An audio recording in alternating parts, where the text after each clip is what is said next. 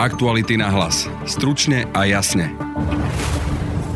V komunálnych voľbách najčastejšie dochádza k manipuláciám, kontrolovať priebeh volieb a aj sčítavanie hlasov však môžete aj vy.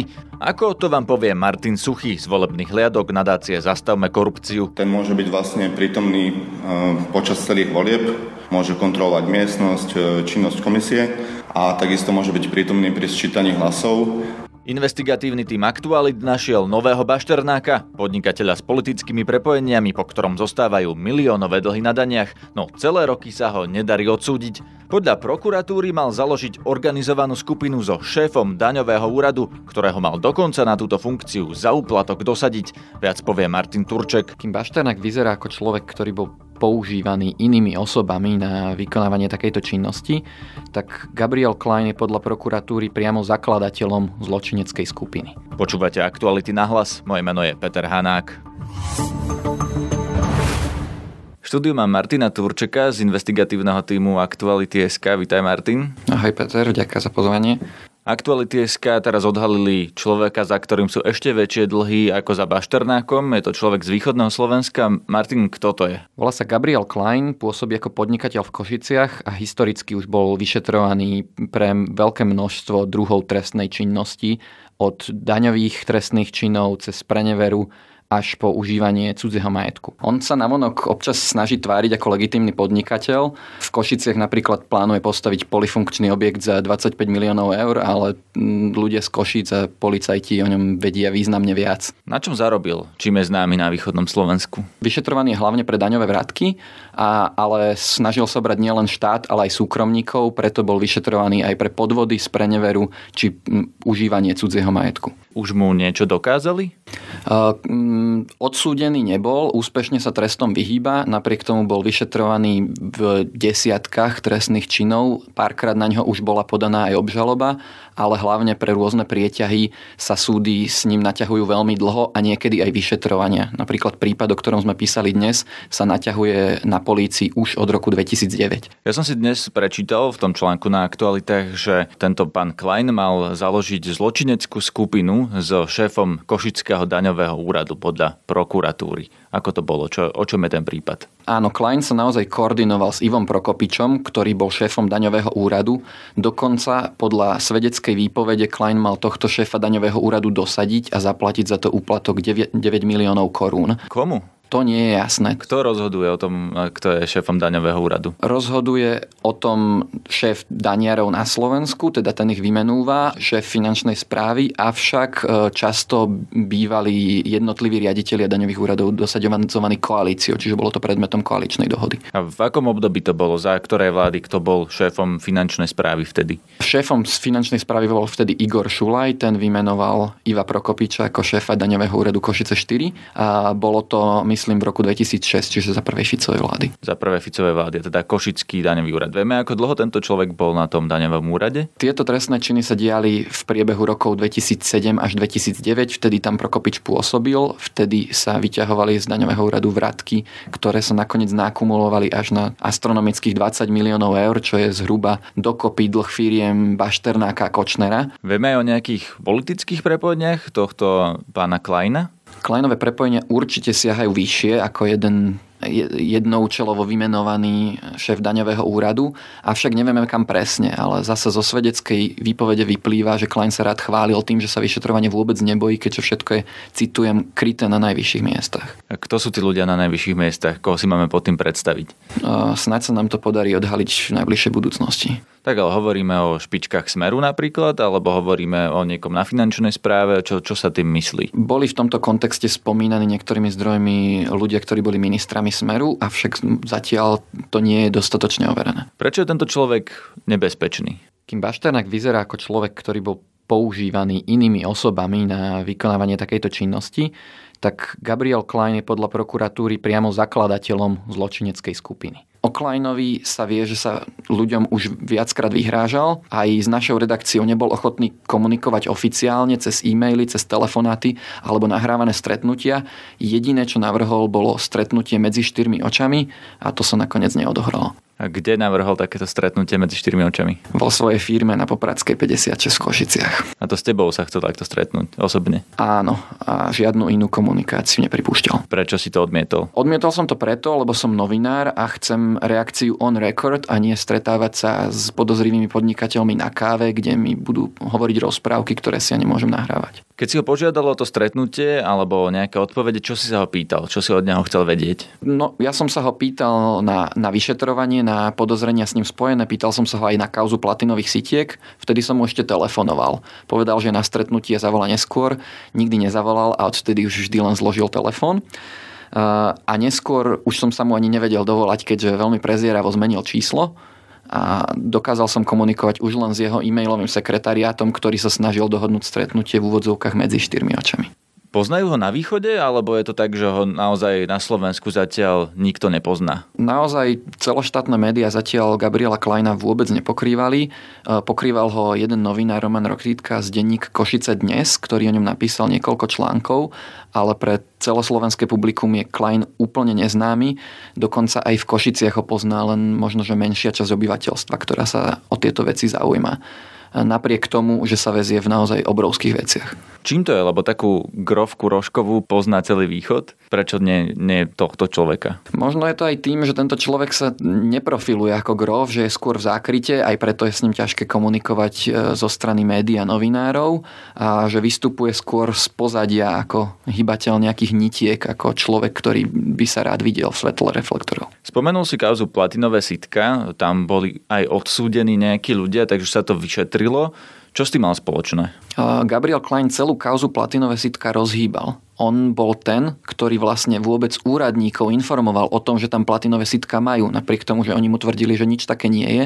On im bol schopný poslať fotky majetku, ktorý mali na sklade, čo je naozaj veľmi vtipné. Klein navyše našiel znalca, ktorý bol odsúdený pre nepravdivý znalecký posudok. Napriek tomu Klein v kauze vystupoval len ako svedok, nikdy nejako obvinený, eh, hoci on bol ten, ktorý dobiehal za úradníkmi a loboval za predaj platinových sitiek už od začiatku. Takže je možné, že on bol vlastne ten, ktorý na tých platinových sitkách v konečnom dôsledku zarobil? Práve, že Klein ich na konci neodkúpil. Na konci sa sitka dostali ľuďom blízkym strane SDKU, a, ale ľudia, ktorí chceli sitka odkúpiť tiež, majú podozrenie, že Klein na tom zarobil v podstate ako akýsi medzičlánok, ktorý to vybavil. Takže on by mohol byť prepojený aj na smer, aj na bývalú SDKU? Je to určite možné. Klein určite nezačal e, páchať trestnú činnosť až za vlády Roberta Fica. Už sa v tom vezie od 90. rokov, kedy bol už vyšetrovaný. Predpokladám, že ty sa budeš ešte Kleinovi venovať na aktualitách. Čo ešte o ňom zistuješ? Zistujem, akým spôsobom tyranizoval a vyhrážal sa miestnym podnikateľom, akým spôsobom páchal trestnú činnosť a ako ju policia vyšetrovala s akými výsledkami dodnes. A prečo nebol odsúdený v týchto prípadoch. Čo si o toho sľubuješ, čo by mohla byť koncovka tohto pátrania? No v poslednej dobe sme svedkami toho, že aj ľudia, ktorí sa považovali za nedotknutelných, nakoniec sú vyšetrení a postavení pred súd, tak to by mohla byť konečná koncovka. Za čo by podľa teba mal byť e, postavený pred súd? Tak minimálne za daňové podvody, ktoré sú dostatočne preukázané, avšak ešte stále nebola podaná obžaloba, hoci návrh na obžalobu vyšetrovateľ podal už v decembri minulého roka. Ďakujem, to bol Martin Turček z investigatívneho týmu Aktualit. 85 podnetov na ústavný súd pre volebné podvody prišlo v súvislosti s poslednými komunálnymi voľbami. Sú to teda voľby, pri ktorých sa podvádza najviac. V niekoľkých prípadoch v minulosti dokonca ústavný súd výsledky volieb zrušil a museli sa opakovať. Stalo sa to napríklad aj v Levoči, Smyžanoch a viacerých menších obciach. Nadácia Zastavme korupciu počas tohto víkendových volieb zriaďuje volebné hliadky, ktoré budú kontrolovať, či sa pri voľbách nepodvádza. Dobrou správou je, že voľby môže kontrolovať každý bez ohľadu na členstvo v komisii alebo hliadke, a to vrátane ščítavania hlasov. O kontrole komunálnych volieb občanmi sa s Martinom Suchým z volebných hliadok rozprávala Denisa Hopková. Pri komunálnych voľbách vlastne rozhoduje veľmi malý rozdiel v hlasoch. Do volebných komisí práve nezávislí kandidáti nemajú možnosť delegovať členov. Vlastne túto možnosť majú iba politické strany a tretím dôvodom je, že vo volebných komisiách často sedia e, ľudia, ktorí sú napríklad e, zamestnancami mestského alebo obecného úradu a tým môžu mať vlastne záujem na tom, aby tam zotrvalo súčasné vedenie. Ako budú teda fungovať volebné hliadky? Môže si bežný človek len tak sadnúť do volebnej miestnosti a kontrolovať priebeh volieb? Áno, takúto možnosť vlastne zákon dáva každému občanovi.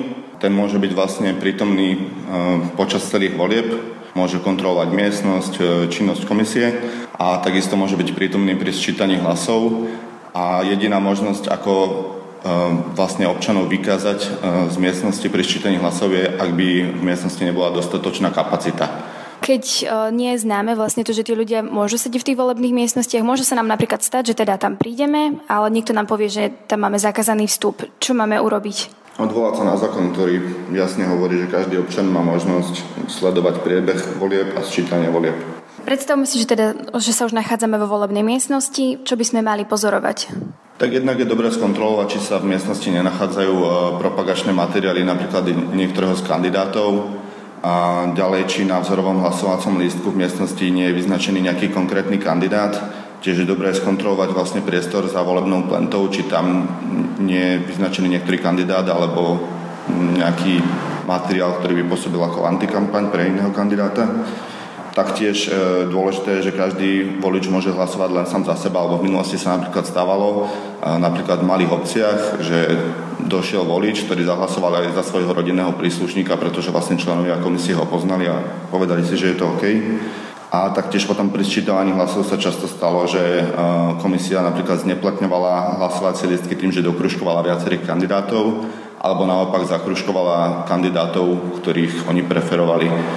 Eh, vy ste spomínali, že napríklad dialo sa to, že niekto mohol za rodinného príslušníka hlasovať. Eh, by sa nemalo podceňovať to, že v malých obciach eh, prídu občania, ktorí sa navzájom poznajú a teda nevyžadujú, nevyžadujú od nich občianský preukaz. Áno, tu boli práve tiež prípady, ktoré sa diali v malých obciach. Jednoducho poznali konkrétneho človeka, ktorý tam prišiel, odhlasoval a napriek tomu, že nemal trvalý pobyt v danej obci, zúčastnil sa volieb a práve ten jeho jeden hlas rozhodol nakoniec o myslím, starostovi, ktorý vyhral v tejto obci. Ako sa vlastne prichádza na tie prípady, že sa stali, že sa vlastne, že vôbec došlo k nejakej manipulácii, lebo možno o niektorých prípadoch ani nevieme? Áno, ja si myslím, že väčšina prípadov je takých, že o nich nevieme. E, tieto konkrétne, o ktorých my hovoríme a o ktorých hovoríme v našej kampani, sú vlastne prípady, e, o ktorých e, vydal rozsudok ústavný súd, na, ktorých, na ktorý vlastne prichádzajú stiažnosti. Už len v minulých komunálnych voľbách vlastne ústavný súd obdržal 85 stiažností pre podozrenie vlastne z manipulovania volieb. Keď dojde k nejakej manipulácii s hlasmi, tak práve tá komisia by to mala kontrolovať. Tak v prípade, keď sa to stane, tak je to chyba možno komisie, alebo možno jedného človeka v tej komisii, alebo ten zvyšok si to nevšimne, alebo ako sa to vôbec môže stať? No priamo v komisii, e, pokiaľ dojde k manipulácii, e, že ju robí buď jeden člen komisie alebo zapisovateľ, ktorý nie je priamo členom komisie, tak na toto by mal dohľadať e, predseda volebnej komisie. Máme prípady, kedy vlastne tí ľudia z komisie oznámili, že k niečomu takému došlo, alebo skôr sú takí, že sa stiahnu? Áno, často tie prípady, ktoré, o ktorých vlastne rozhodoval ústavný súd, tak tie sťažnosti boli dávané niektorým, e, nie, tú sťažnosť podal niek, niektorý člen komisie, ktorý tam bol priamo prítomný, keďže vlastne tých pozorovateľov nie je nejak extra veľa.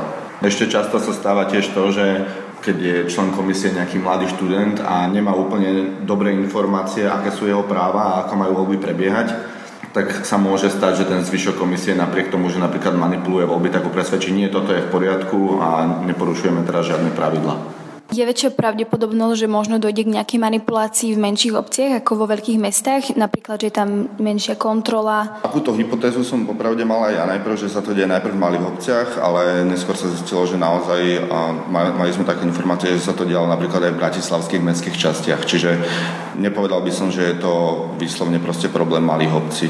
Môžu vlastne volebné hliadky pomôcť k tomu, aby sa s tými voľbami a hlasmi voličov nemanipulovalo? Volebnou hliadkou môže byť ktorýkoľvek občan a pokiaľ uvidí e, pri voľbách e, alebo spozoruje proste konanie, ktoré je v rozpore so zákonom alebo že sa porušuje jedno z tých pravidel, na ktoré vlastne my upozorňujeme v našej kampani, by sa mal obrátiť na policiu alebo na ústrednú volebnú komisiu a na druhú stranu už len samotný fakt, že napríklad pri sčítaní hlasov bude niekto ďalší, kto nie je členom komisie, tak môže od takéhoto konania vlastne tú komisiu odradiť. To je z dnešného podcastu všetko.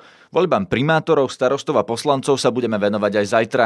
Prihláste sa na odber všetkých nových podcastov zadarmo cez Spotify, Google Podcast, SoundCloud, Podbean alebo iTunes. Na dnešnej relácii spolupracovali Martin Turček, Jan Petrovič a Denisa Hopková. Zdraví vás Peter Hanák. Aktuality na hlas. Stručne a jasne.